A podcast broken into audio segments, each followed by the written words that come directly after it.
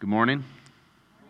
It's good to see you this morning. Glad that you are here with us. We are going to be in Acts chapter 10 today, continuing our journey through the book of Acts and uh, kind of getting back on track. I know I've bounced us around for a few weeks, going back and looking at some things and spending some more time and stuff that we had covered before because there was more to see. But we're probably going to start trucking along at a chapter a week again here for a little while, so it'll make it a little easier for you to predict where we're going to be. But before we jump into Acts 10, I actually wanted to start a little differently this morning and read something to you um, from a devotional that I read every day. It's called God is Enough, and it's actually a collection of writings from a lady that lived in the 1800s. Um, and it's always good for me to hear from people from different time periods, different cultures, um, and hear the same truths about God that we hear over and over and over because you know then these are really truths about God that stand the test of time and it's not just us and our limited view seeing it. And so this was yesterday, and I just want you, and it's going to take me a minute to read it, so stick with me. It's not super long, I mean, it's less than a page. But I want you to hear this view, and you can hear it in the title of God is Enough, but this view of God um, and knowing God at the center of everything else we would know. And I think this will it'll tie into what we're talking about in Acts 10 today anyway, but just in general with the way we study the Bible, it feels really significant. So listen with me for just a minute if you'll give me your grace and patience. She writes, What matters most is not knowing what we are, what we do, or what we feel. It's becoming acquainted with God, getting to know what He is and what He feels. Comfort and peace can never come from anything we know about ourselves but only and always from what we know about God. We may spend our days in what we call our religious duties, and we may fill our devotions with fervor, yet still be miserable. Nothing can set our hearts at rest but a real acquaintance with God. For everything in our salvation must ultimately depend on Him. According to His worthiness of our confidence, so must our comfort be. If we were planning to take a dangerous voyage, our first question would be what kind of captain we were to have. Our common sense would tell us that if the captain were untrustworthy, no amount of trustworthiness on our part would make our voyage safe. It would be his character and not our own that would be the thing of paramount importance to us. The vital question of all ages is what is God's name? The fate of humanity hangs on the answer to this question. Everything in a universe will depend on the sort of creator and ruler who has brought that universe into existence. If the God who created us is a good God, then everything must of necessity be all right for us. But if he is a bad God, a careless God, or an unkind God, then we cannot be sure that anything is right and cannot have peace or comfort anywhere. And this idea of who God is, being the core, the defining thing for everything else we're going to know. And not that there's nothing else to know, but that everything else we know has to connect to who God is because God is the center of all things, the foundation, the creator, the one from whom everything flows. That's why we keep week after week approaching the Bible the way that I, I keep pushing us to, that we would say, if everything's about God, the Bible's about God. Our religion's about God. Our Bible study is about God. Our worship's about God. Our time together is about God. And if we don't see who God is, whatever else we do see will already be off base and out of whack and, and, and skewed because it should be connected to God. It should be built on God. It should be flowing out of Him. And if it's not, it doesn't matter how clearly you see that, you're seeing it in the wrong way. And so that's why we start every week. And last week I, I tried to roll it out in a different way for you. I'm going to remind this that we would come and say, okay, we need to depend on God. And this is why we pray. And then we need to focus on God. And that's why we're asking this question what does this teach about God?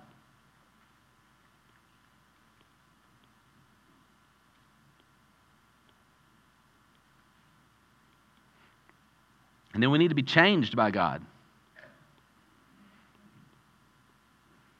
The, the deep internal spiritual work of changing our hearts has to happen by God. And so we're asking, you know, telling us to examine our hearts.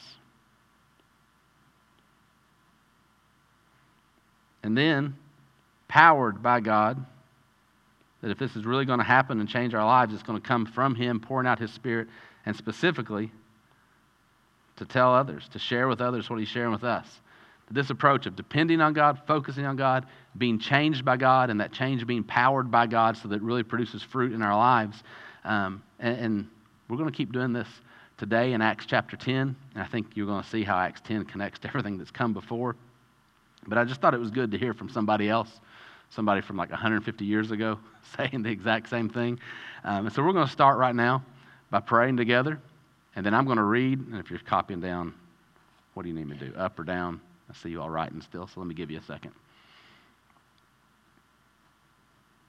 Everybody down that far now? There you go.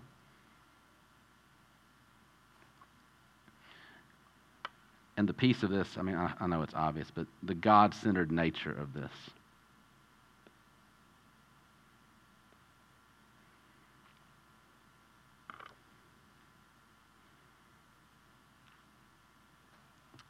So I'm going to pray for us. I'm going to read Acts 10.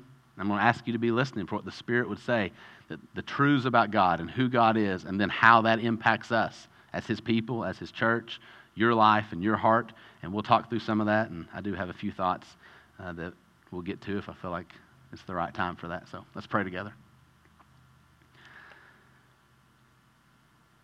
Father, thank you for this time right now. Thank you that you have given us the truth of your word in the Bible and that you have given us your spirit to teach spiritual truths with spiritual words and to open our eyes to see who you really are and to soften our heart to believe you and trust you and love you and follow you. And Father, I ask in the name of Jesus that that is exactly what will happen during this time right now. That your Spirit will teach us as only He can from your word that you will open us up to the truth of your word and that you will open the truth of your word up to us and that you will produce the spiritual fruit and the spiritual results and the spiritual life that only you can. We come to you for that. We need you for that. We confess our dependence on you for that. And we trust you for it because of Jesus. And so it's in his name that we pray. Amen. All right, Acts chapter 10, starting in verse 1. At Caesarea, there was a man named Cornelius, a centurion of what was known as the Italian cohort, a devout man who feared God with all his household, gave alms generously to the people, and prayed continually to God. About the ninth hour of the day, he saw clearly in a vision an angel of God come in and say to him, Cornelius. And he stared at him in terror and said, What is it, Lord? And he said to him, Your prayers and your alms have ascended as a memorial before God.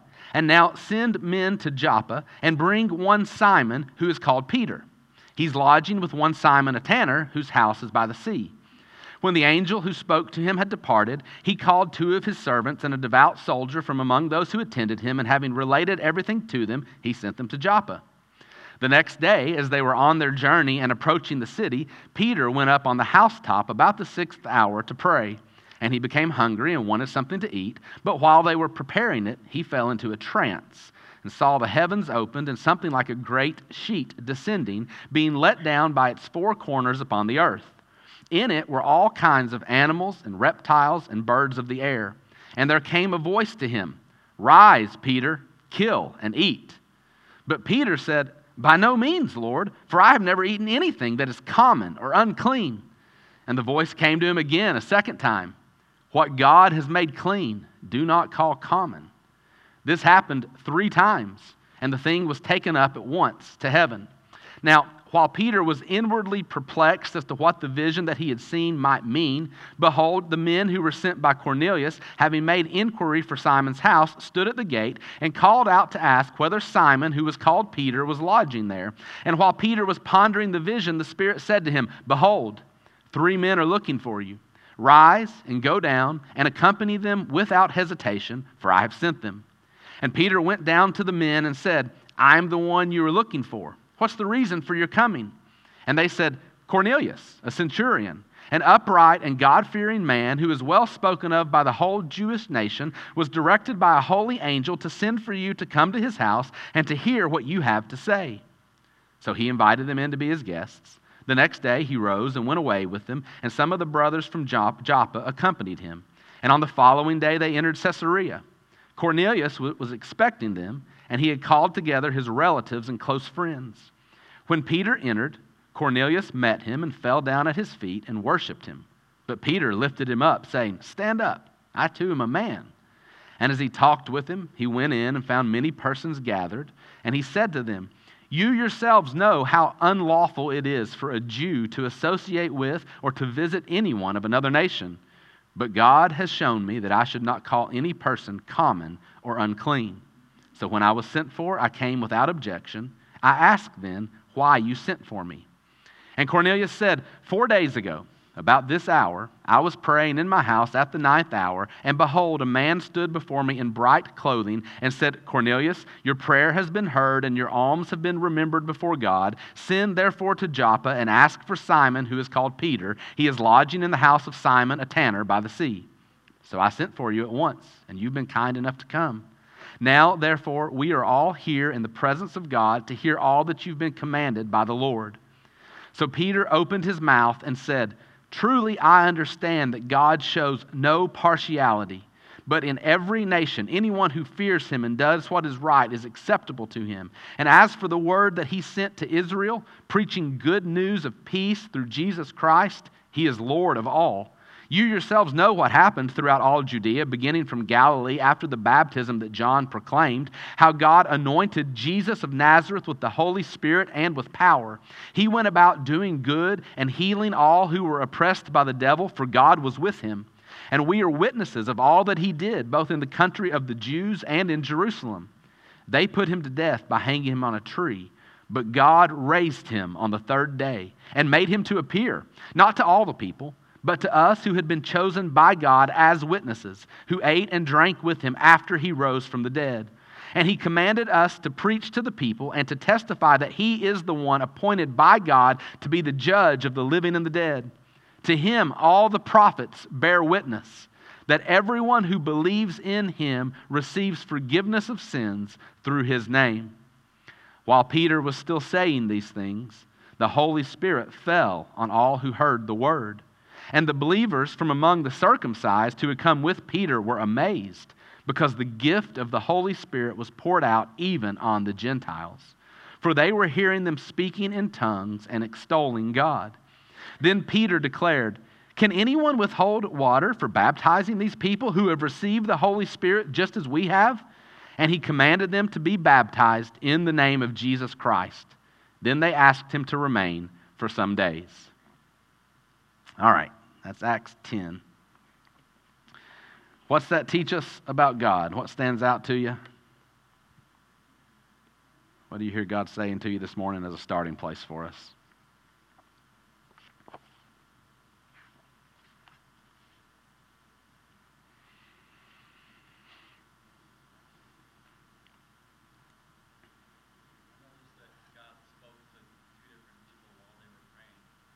Okay.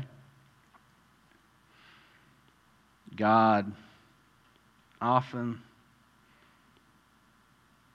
speaks to us while we're praying. Is that a good summary truth of what you were saying there? Yeah, that God spoke both. Cornelius is praying when God sends the angel. Peter's praying when God sends the vision. And maybe we'll just jump straight into an application right here. When you pray, Listen. I talk a lot when I pray. Do you talk a lot when you pray? and that's okay. Like you're supposed to talk when you pray. That's part of it. Just remember that you're talking to a living God who is listening to you and is in the business of answering. Like answering your prayers, granting your requests, being gracious to you, but also like, speaking back to you, especially through his word. That we would start this morning. I mean, this, it's right. We would start this morning and we would pray and then we would read the word, and our prayer was, God, please speak to us. Help us listen now. God often speaks to us while we're praying. Eh, so uh, when you pray, listen. Here's another application pray all the time. If you want to hear what God has to say, be in communication with Him. Make it the habit of your life. And I think I said this a few months ago, but I'm going to say it again because it's been really good for me. I feel like God constantly challenges me with this. To make it the habit of my life to talk to Him instead of to think inside my own mind. Like the way God has wired me up or if you want to say it that way. Like I can spin stuff in my head endlessly. Like just, I'm talking, like I think through every scenario and I analyze and I overanalyze and I plan and I project. And to just shut all that down and say, this is not for me to talk to me about. Because right? that's what thinking is. That's you talking to yourself. And listen, I can't do anything about that stuff. I'm not God. I don't have that sort of power. And no wonder it gets me flustered and worked up and anxious and, and worried because I'm thinking about all this stuff that I don't actually have any control over, if I'm honest with myself. And to stop and say, instead of me bringing all this stuff to me, like I'm going to do something about it and like I'm the center of the universe. What if I bring all this stuff to Him? And you don't have to pretend that it's not on your mind or that it doesn't matter to you or that it's not bothering you or that it's not a big deal. You don't have to pretend any of that. You can come to Him and be honest. Say, okay, here's the stuff on my mind. Here's the stuff in my heart. I'm going to talk to you about it. I'm going to bring it to you and I'm going to tell you where I am and I'm going to listen to what you have to say and I'm going to hear from you and I'm going to trust you to do something about it because you actually can. And so I would encourage you this week don't think at all. Like, just stop thinking and start praying. Like, every thought that pops into your head, talk to God about it. Don't try to fix it. Don't try to edit it. Don't try to make it more pretty than it is. Talk to Him about what it really is and just say, This is where I am right now. I need you to come to me right here, right now. I need your grace and your mercy right here. I need your help right here. I need you to speak right here and just keep talking to Him. So, God often speaks to us while we're praying. So, when you pray, listen and pray all the time. You think, I know when Paul says pray continually, like, well, that's not, that's not possible. You think all the time. Some of you worry all the time, right? If you can worry, you can pray. Just pray what you worry about. Be honest with him about it. And let it be his instead of yours. All righty. I know you've only done one again. What else? We're all the same to God. And let's make this, we're all, let's make it really specific here just so we understand what's being said in Acts 10. Like, all races, all nationalities, all peoples, all cultures. There is no partiality with God. That I mean, it's an, it really is an amazing thing if you think about the history of the Bible that God chooses this one man named Abraham, like 2,000 years before what we're reading about right here in Acts, chooses this one man named Abraham and says, I'm going to take you and your family and I'm going to make you into a great nation and you're going to be my people.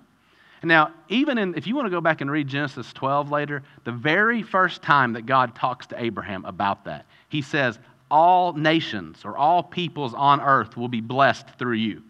And so, listen, God never makes it unclear of, yeah, I'm picking you, but I'm picking you because I've got something to do for the whole world.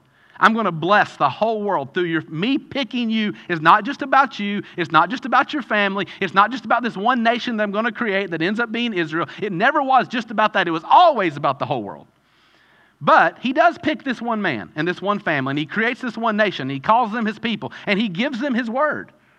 Right? That he sends his prophets to them, and it's recorded in the Old Testament. And then he sends his Messiah through them that Jesus comes as a Jew through the Jewish people and lives his life in Israel, that all that's true. And when he starts the church, he starts with a bunch of Jews in Acts chapter 2. It sends the Spirit on them. And the church starts in Jerusalem and Judea and Samaria. Like the, the whole first section of Acts is all in Israel. And so it really is amazing when you look at all that and the way we would look at it for 2,000 years and we think, God prefers the Jews.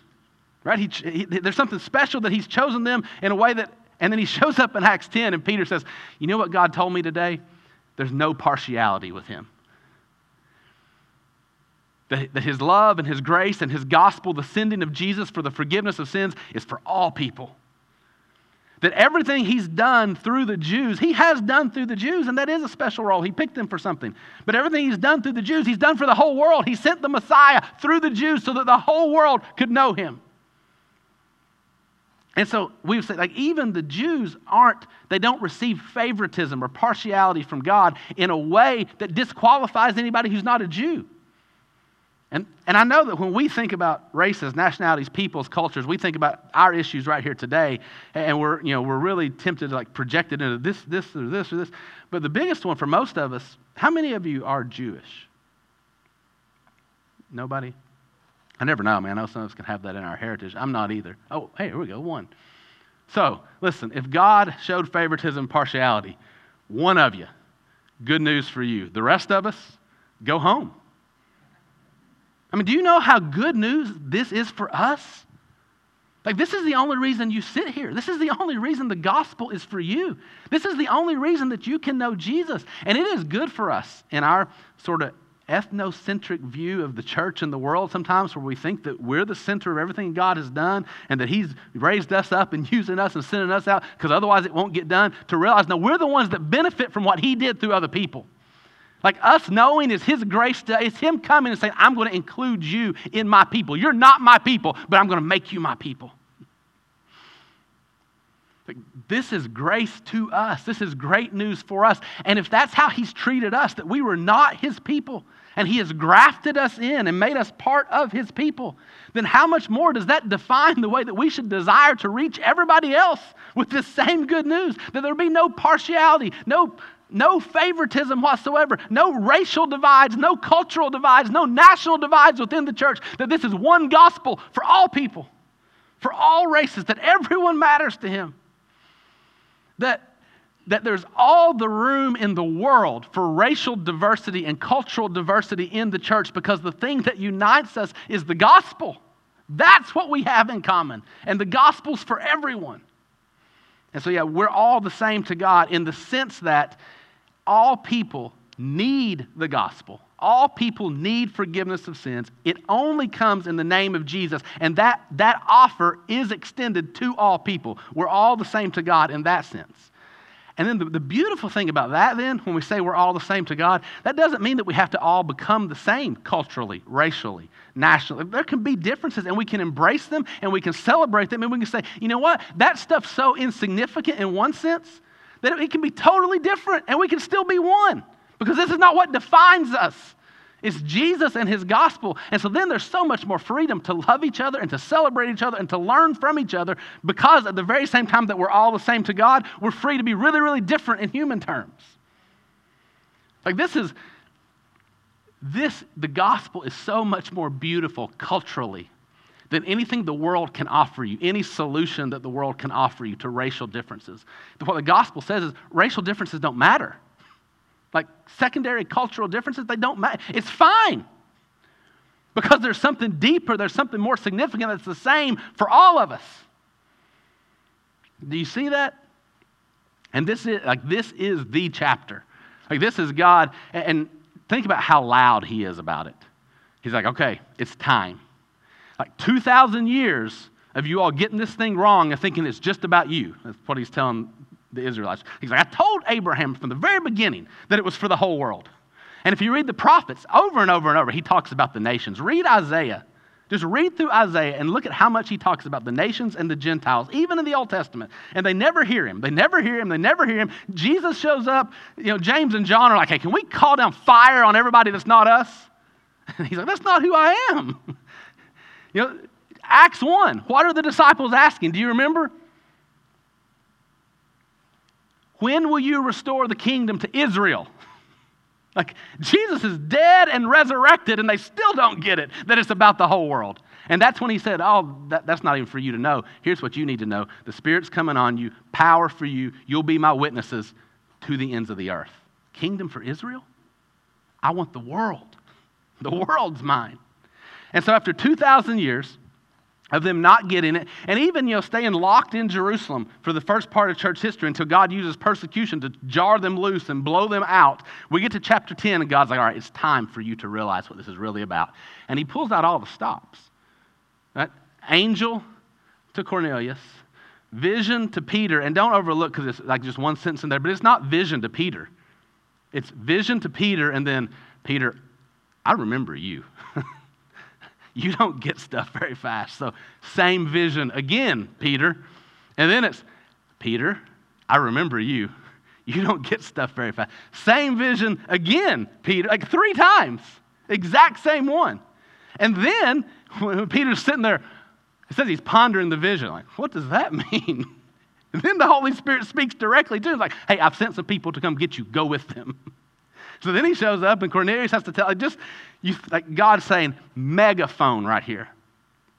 No partiality. No one's common or unclean. Not to me. Not when my gospel touches them. Not when I redeem them. Not when I call them my own. Like it's, it's such a loud, loud message from God, and He's shouting to us, saying, Will your heart be for all peoples? Will your heart be for the nations? That one of the biggest things for God to do in this local body right here is to raise up people that we would send out with this passion with this heart.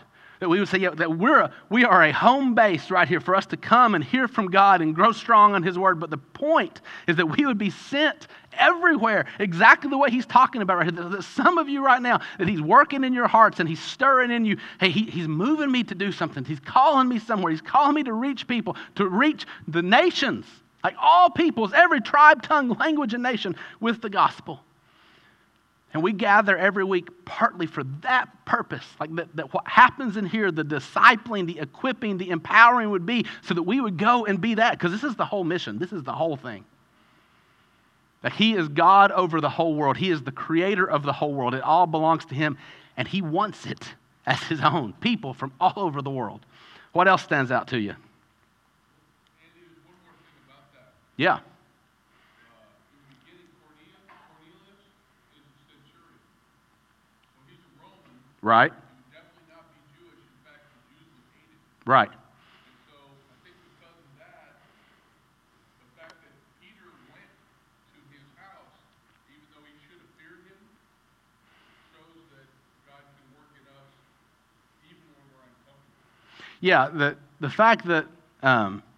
Cornelius is a Roman and, and like a, a powerful Roman over, you know, soldiers that the Jews hated the Romans because the Romans were ruling over them and, and oppressing them. So politically, you had this animosity between them. And then culturally and religiously, you had all the, the laws and rules for the Jews that they couldn't come into contact. When Peter says, Look, I know I'm not supposed to associate with you and come into your house because it makes me unclean. And so you've got political reasons, cultural reasons, religious reasons for this not to happen. And God says the gospel's bigger than all that. The gospel blows your political reasons out of the water, and the gospel blows your cultural reasons out of the water, and the gospel blows your religious reasons out of the water. That, that we don't define what's common or unclean, God does. And God makes clean. That's one of the truths I had written down, just God makes clean. If God wants to take dirty, oppressive Romans who, for 2,000 years, the Jews have thought it'll make me unclean to associate with them. And God declares, No, in Jesus, I've made them clean. God makes them clean. God takes unholy people and makes them holy. God takes dirty people and makes them clean. In the Old Testament, when stuff was offered to God, it's really interesting to me. I didn't see this for a long time, but like when David will go to war and they'll defeat another nation. And they capture a lot of times like the nation's idols and their gold and their silver, all this, you know, unholy stuff, stuff that had been offered to false gods. And then David will come and bring that and offer it to God in the temple. And one of the things Jesus says is that the stuff that's offered to God on the altar is sanctified by the altar, made holy by the altar. That the, the stuff in itself, and it's really exactly what we are reading here at the beginning, the stuff in itself isn't actually holy or unholy. The question is, is it given to God? That God's the one who's holy and He makes things holy and He makes people holy. If you come into contact with Him, He'll make you holy. Like you aren't holy because of you. It's because of Him. He sets you apart. He calls you out. He lives in you. And so God makes clean. And this means you can't rule anybody out. Everybody is unholy apart from him. Everybody is unclean apart from him. Everybody should be written off, and nobody is. Not in this gospel that is for all people. And this is why it's for you. And this is why you're not done and God hasn't written you off. And I don't care what you say this morning, it doesn't mean this doesn't apply to you. I do not care what your story is or what your past is or what your struggles are right now. God makes people clean. God makes people holy. God sets people apart for His purposes. And the things that are given to Him are the things that He sanctifies. Unholy things become holy in His hands. And it's not even how well you offer it. Like it's, it's nothing about you, right? I mean, again, that's where we started this morning. The question is not how strong is my faith. The question is how faithful is God. That, that's the definition. The question is not how good have I been. The question is how good is God. The question is not what type of religious obedience can I muster up on my own. The question is what will God give to me as a gift of His grace by the power of His Spirit. It's about Him. What else stands out to you?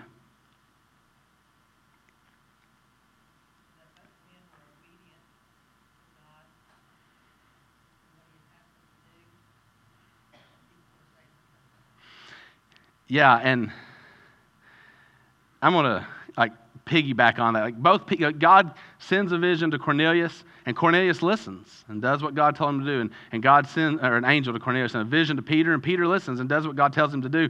And one of the things that stood out to me, and you said people are saved as a result of that, this was huge in my mind.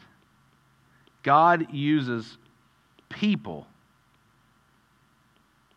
to speak slash spread the gospel. Because this is silly me trying to be God again and streamline everything for him and act like I'm more efficient than he is. But do any of you read this story and just think, hey, God, when you sent that angel to Cornelius, why didn't you just go ahead and have the angel tell Cornelius the gospel? Like, we could have cut out a lot of steps here. Has that ever crossed anybody's mind? If you'll notice, that never happens in the whole book of Acts. And I don't know exactly why he's chosen to do this way, but I can tell you he's chosen to do this way. To do it this way.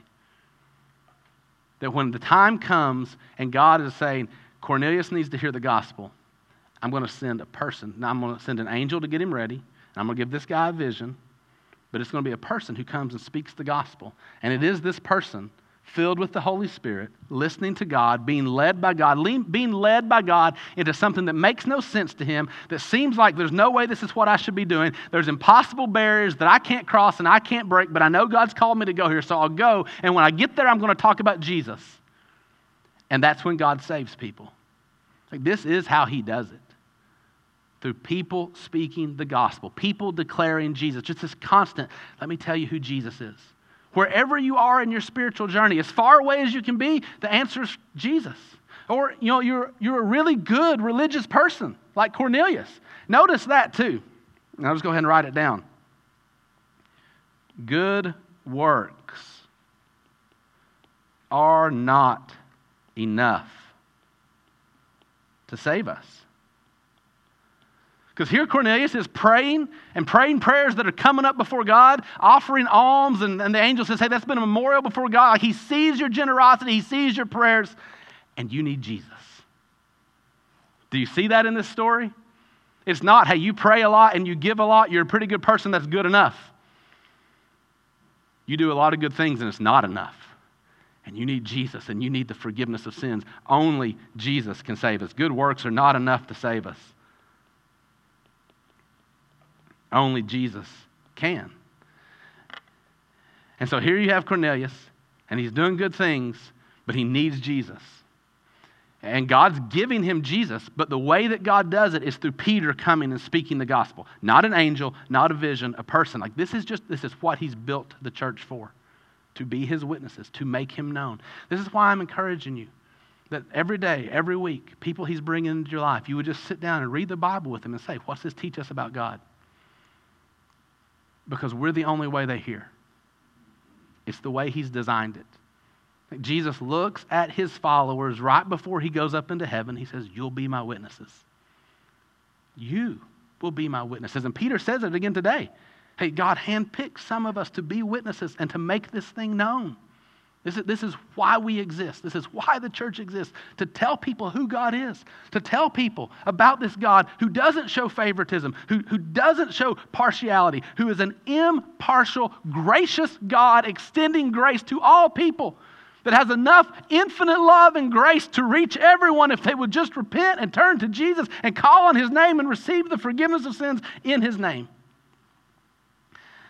And so, yeah, that, that God is using these people who are filled with the Spirit, listening, being obedient to then spread the gospel and to save people.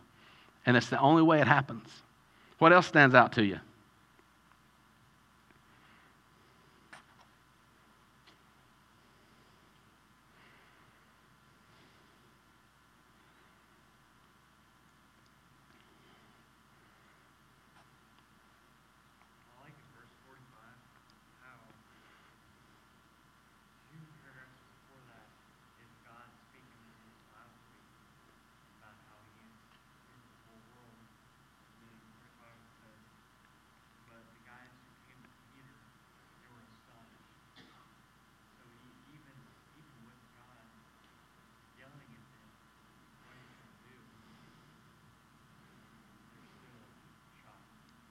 Yeah, so, you know, this is the Jews who've come with Peter. They're amazed because they just, they have no category for this right here. That God would give the Holy Spirit to the Gentiles, to non Jews, to people who aren't us. And so another thing you was, I'm just going to write this down. By the way, I want to come back and do some application with a few of these in a minute. But you could probably say this a hundred better ways than this. God knows what He's doing. God knows how ridiculously slow we are. I mean, you know, one of the things that God knows right here? There's no way the Jews are going to accept the Gentiles. No way that they're letting go of all their religious traditions and everything they've held on to and everything that they've used as their identity. Right? It's been, this is who we are God's people, not them. We're clean. They're unclean. We're chosen by God. They're not. And there's no way they're letting go of that unless He absolutely pries their fingers loose and refuses to let them hold on. And so He's like, hey, I've got to show them in a way where they will actually know I'm showing them. Like, it's why it's so drastic and dramatic here. Because they're not, like, when he pours out the Holy Spirit on Gentiles and they have to look and say, oh my word, he just did the exact same thing for them right here in Acts 10 that he did for us in Acts 2. He's treating them like us. He's accepting them like he's giving his own spirit to these unclean, common Gentiles. And they can't wrap their minds around it. Like they cannot believe that God would shatter every barrier that they thought was so important to who they are as God's people. But he knows. He knows exactly what he's doing. He knows that it needs to be Peter with a group of other guys there seeing what's going on, and that it needs to be irrefutable because this is the only way, this is the only way they'll ever believe that he's doing it. And when we get to chapter 11, uh, Eric's going to preach for us next week, but so two weeks from now, when we get to chapter, and he's doing some of the miracles that the students have been looking at on Wednesday nights. Um, but in two weeks, when we get to chapter 11, you're going to see that when Peter and them go back, like to the Jewish church, the first response is, What in the world were you doing hanging out with Gentiles? it's exactly what God expects. Like, it's not, like, the first response is not, praise God, the gospel's for everybody and he's reaching the Gentiles. The first response is, you broke our rules. How dare you go talk to a Gentile and tell him about Jesus? God knows, listen, He knows your heart. He knows your little idols and all the things that you set up to, to have self worth and that you identify with. And He's coming in, He's saying, Let me shatter all that and let me give you myself and let me set you free from all that. And sometimes He has to do it in really big, He knows what it takes to get your attention. And so he does. He knows how ridiculously slow we are. He knows what he's doing. And listen, we're not going to stop him from what he's doing. You need this vision three times? Fine, because this is going to happen. You need me to send an angel to Cornelius? Fine. You need me to pour out the Holy Spirit in such an undeniable way that everybody looks and they can't believe what's happening? Fine, because I'm making this happen. It depends on who he is and not who we are. And so a few applications really quickly right here. And that God uses people to speak and spread the gospel. I'm just going to come down here. I know you can't see that all at once. But I want to talk really practically about us as a church right now. I know I keep encouraging you every week. This is what God's made you for. This is what He's called you to do as part of His church. And, and, and to have your eyes open to people that He's bringing into your life you know, your family and your neighbors and your coworkers and, and students at school and teammates, um, the, the teams that you're coaching, just, just whoever God has in your circles that it would be how can I point them to who God is? How can I share this? And, and I hope you see, by the way, when we get together the week, this is not like it's for just unbelievers or just believers. This is for everybody. The gospel is for everybody. If, if they don't know Jesus yet, they need the gospel and they need to know who Jesus is. And if they know Jesus, you know what they need? More of the gospel and to know more of who Jesus is. Like if you ever wake up a day in your life and you think, I don't need the grace of Jesus today, I don't need Jesus to sustain me today, I don't need Jesus to make me holy today, we need to start all over. like we need the gospel every day for the rest of our lives. We need the Spirit of God producing in us what only He can. That's why Jesus says you have to abide in Him, stay connected to Him. He is always the source of spiritual life, not just at the beginning, but the whole way through, all the way till the end. It's always Him. And so I'm not even talking about are you discipling unbelievers or believers. I'm talking about are you discipling people? Pointing people to God, talking to people about who God is. But if you want like an entry spot, if you're starting to feel like, I know God's calling me to do this, but I'm still hesitant. I'm still, like, I just feel like I don't know what I'm doing. And yes, I know I'm focusing too much on me and not on who God is and all that stuff. And I know what you're going to tell me. Fine. Like, here's two great areas. Like, and I would like for you to consider these like safe training grounds right here within what we do inside this building. On Sunday mornings with our children, Miss Teresa does a large group teaching every week. And she, she prepares, she teaches. None of that's on you. But the main question is what's this teach us about God? And what we would love to have is enough volunteers to serve in there that we could break our children up for the, the latter portion of children into small groups, and you would facilitate just this conversation of what's this teach you about God today? And you saw, those of you here last week, you saw the things that God's showing our kids. Like, no offense, but it doesn't have anything to do with you. Like, it does not depend on you for them to see God. He is showing himself to them, but for you to be there and facilitate. What's this teach us about God? And if that's who God is, what's God saying to you right now in your life? And it would be great for us to be discipling that way. It'd be great for us to be hearing from our kids. And it would, it would be a blessing to what we try to do on Sunday mornings as a church to have some of you serve in there on a rotation. Like, she'd love to get it set up for people in there one, month, one Sunday a month and, and just facilitating that section and for you to get your feet wet and say, This is what it's like. This is not me teaching them. This is us looking at God together. And the exact same thing that you do with an eight year old in there, you can do with a 48 year old out there. I promise you. Like, it doesn't change at all, except the eight year olds know a lot more about God. so that's one option. The other one is on Wednesday nights with our students. Eric is teaching the same way. And, right now they're going through the miracles of Jesus in the Gospels. And every week they study a miracle. He asks, what this, What's this teach us about God? And they talk through it. You know, what's God saying to your life right now? And we'd love to have breakout groups at the end. And some of you discipling our students, meeting with our students, being discipled by our students, but facilitating those little groups. And so if you're looking for a place to serve, and you're looking for a place to really say, I do want to learn how to do this more. I want to be trained more. Like those are kind of our two safe training ground options for you right now. As long as you know that the purpose of that is for you to launch from there to this. And so if you're interested, fill it out on your worship guide today, the tear off portion. Drop it back there where we put all of our tithes and offerings. Or grab Miss Teresa at the end, or grab Eric, or just any of us say, hey, I want to know more about that. And I know that they would love to talk to you about being plugged into like, how do we believe this? That God uses people to speak these truths about Jesus. God uses people to point each other to Jesus, to remind each other of the truth about Jesus, to keep speaking it into our lives over and over and over. Because, like, I need people like this to keep telling me it's true, it's true. Keep believing it. Don't let it leak out of you. Fill back up. It's true, it's true, it's true. And He has that role for you right here in this body and out in the world. So that was a big thing. The other thing, God knows what He's doing, God knows how ridiculously slow we are. I've just gotten to hear a bunch of stories this week of ways that God's multiplying stuff. And I wanted to remind you that He is doing what He promises that He's doing. Um, and so you may remember almost five months ago, we had some missionary friends of mine who came, who are missionaries in Peru.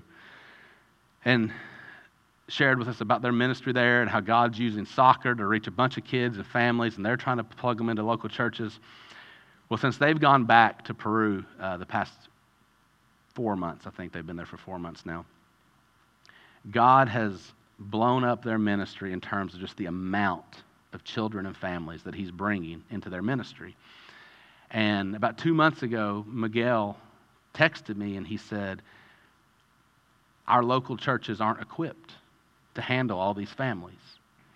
He's like, I would really like to talk to you more about the Bible study method that you used that Sunday morning that we were there. I was like, I'd love to talk to you about it. And so he and I have Zoomed, I think, four times now. The first time we just kind of did an overview. And then the last three times we've texted together an Old Testament and a New Testament passage each time. So we've texted six passages together. Well, about three weeks ago, they held this conference where they brought in like all their coaches and all their workers from like, I think six major regions of Peru. Like it was a really big thing. And he trained them in this method. And he sent them all back out, like all over Peru, another nation, right? Another culture, another language, two different languages down there.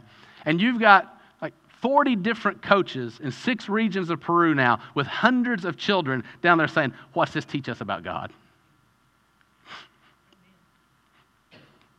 It has nothing to do with us. And I know that we walk in this building on a Sunday morning and we don't see those 8,000 people. So what? He didn't call us to cram a bunch of people in a room. He called us to reach the ends of the earth with the gospel. And He is doing that. Like He is doing that. And He's doing it in spite of how ridiculously slow we are to believe that that's really what He wants us to do. And so that has encouraged me just to know. And, and so last week, Miguel got invited to preach at one of these churches. And so he did the same thing. He stood up and he taught this church, this local church there, here's this method that you can use. Because he's not just saying, okay, well, the churches aren't ready to make disciples the way they should. Because listen, that's true of us. Do you know how true that is of the North American church? That we are not ready to make disciples the way that God's called us to? That we need Him to open our eyes and say, My spirit and my word are enough for you, and I've given you that. Will you trust that and will you go do it? And so this is no kind of slam on churches in Peru. like, but he went to he didn't say, but we're going to bypass the local church and now we'll just train our leaders and they'll do this. He goes to the local church and says, Here's what we're training our leaders to do. And he shares it with them. And now you've got a local church in Peru that's saying, Hey, we see how to do this. So that's encouraged me. And then I walk in this morning and I, somebody had mailed a card to the church. These are some members of ours. We've had two different families of ours who've moved uh, to different states in the past couple of months. And it's one of those things it does, like, I know as your staff, when we sit in a staff meeting on Mondays, it does challenge you of do I believe all these things about God? Because I can't tell you how much it's in all of us to be like, we want our kingdom here, and if you take our good people, what about our kingdom here? and he's like, I'm not restoring the kingdom to Israel at this time. Ends of the earth. They're my people. I call my people. I move my people. You send my people. Don't hoard my people, send my people.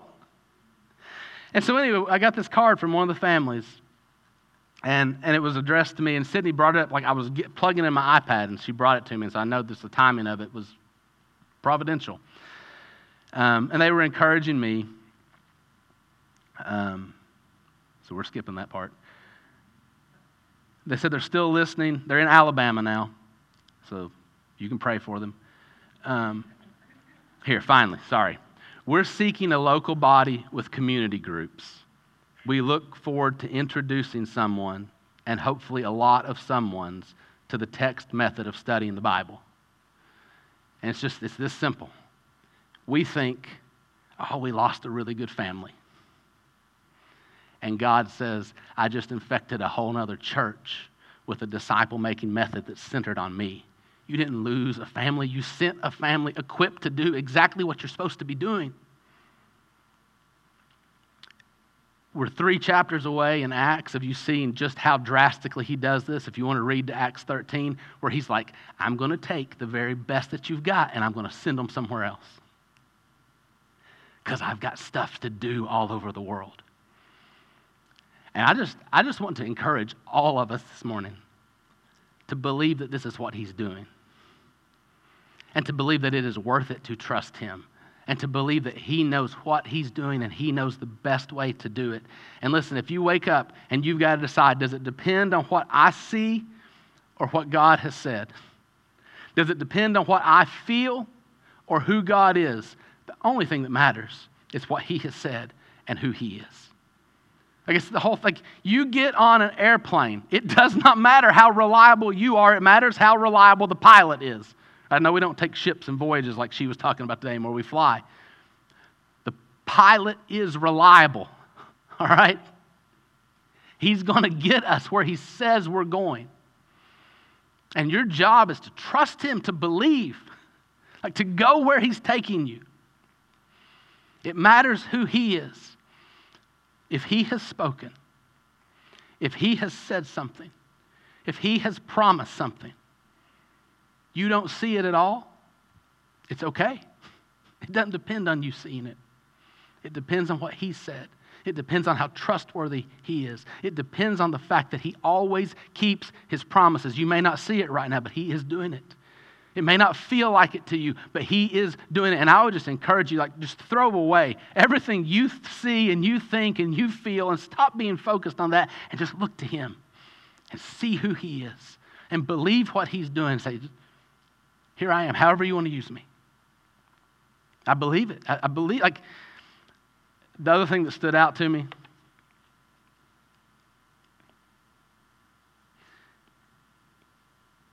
God, we said God uses people, lots of people, to accomplish his work.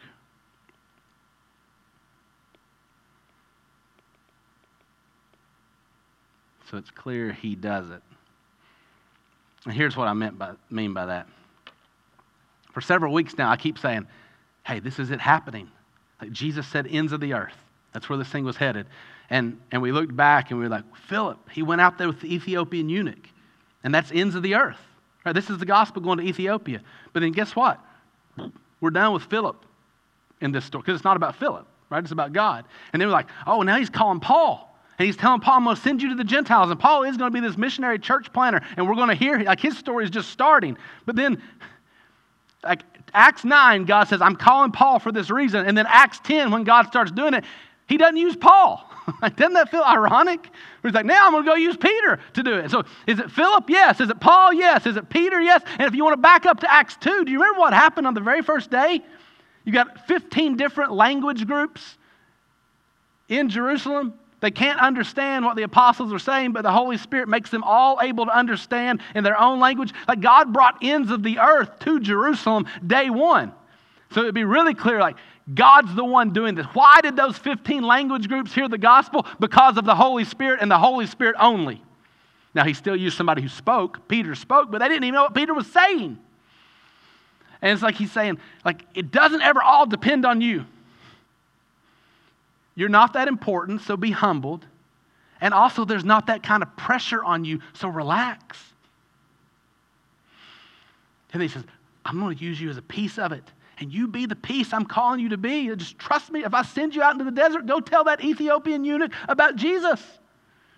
And if I call you to be a missionary and a church planter, go wherever I lead you and plant churches wherever I lead you. And if I send you to a Roman centurion's house and you think there's no way I should walk in there, go and talk about Jesus. It's not all going to depend on you, and it's not all going to depend on me. But He's got a place for you, and He's got a place for me. And that is incredibly humbling and also incredibly freeing. And I hope you hear both those things this morning. Anything else you want to say? I'm going to wrap us up. Something that God's putting on your heart.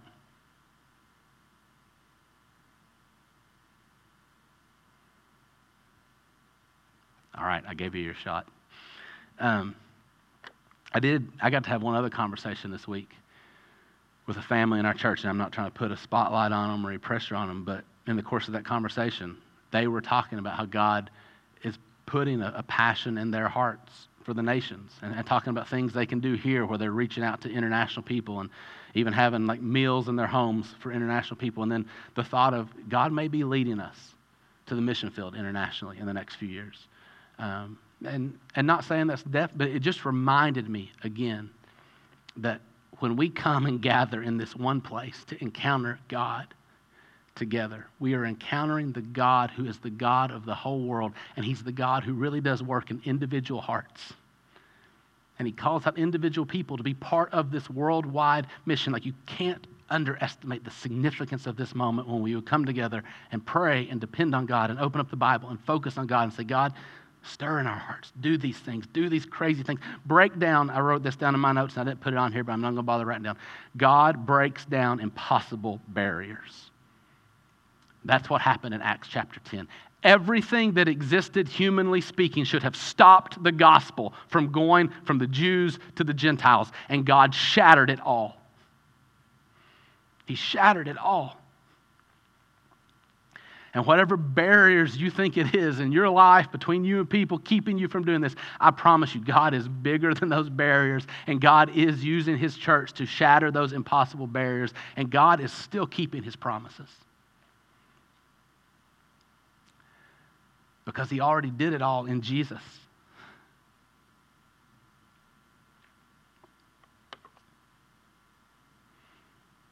Everyone who believes in Him receives forgiveness of sins through his name. Like this was the message.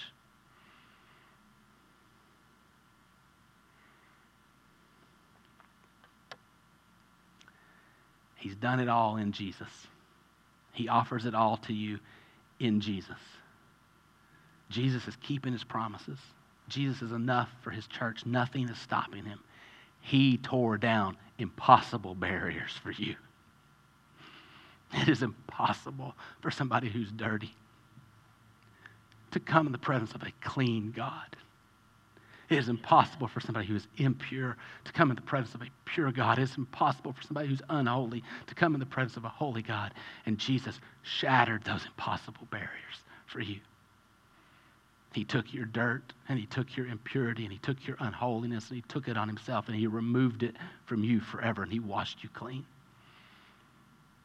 He makes you clean. He makes you pure. He makes you holy. You are His. You are set apart for Him. I pray that He will fill us with His Spirit and use us for His purposes, just like what we're seeing in His Word. Will you pray that with me right now? Father, thank you for the truth of your Word, and thank you for Jesus.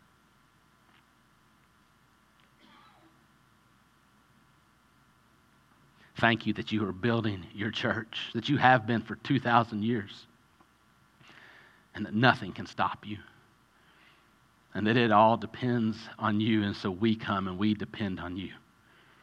And we ask you, please do what only you can. We trust you in the name of Jesus. It's in his name that we pray. Amen.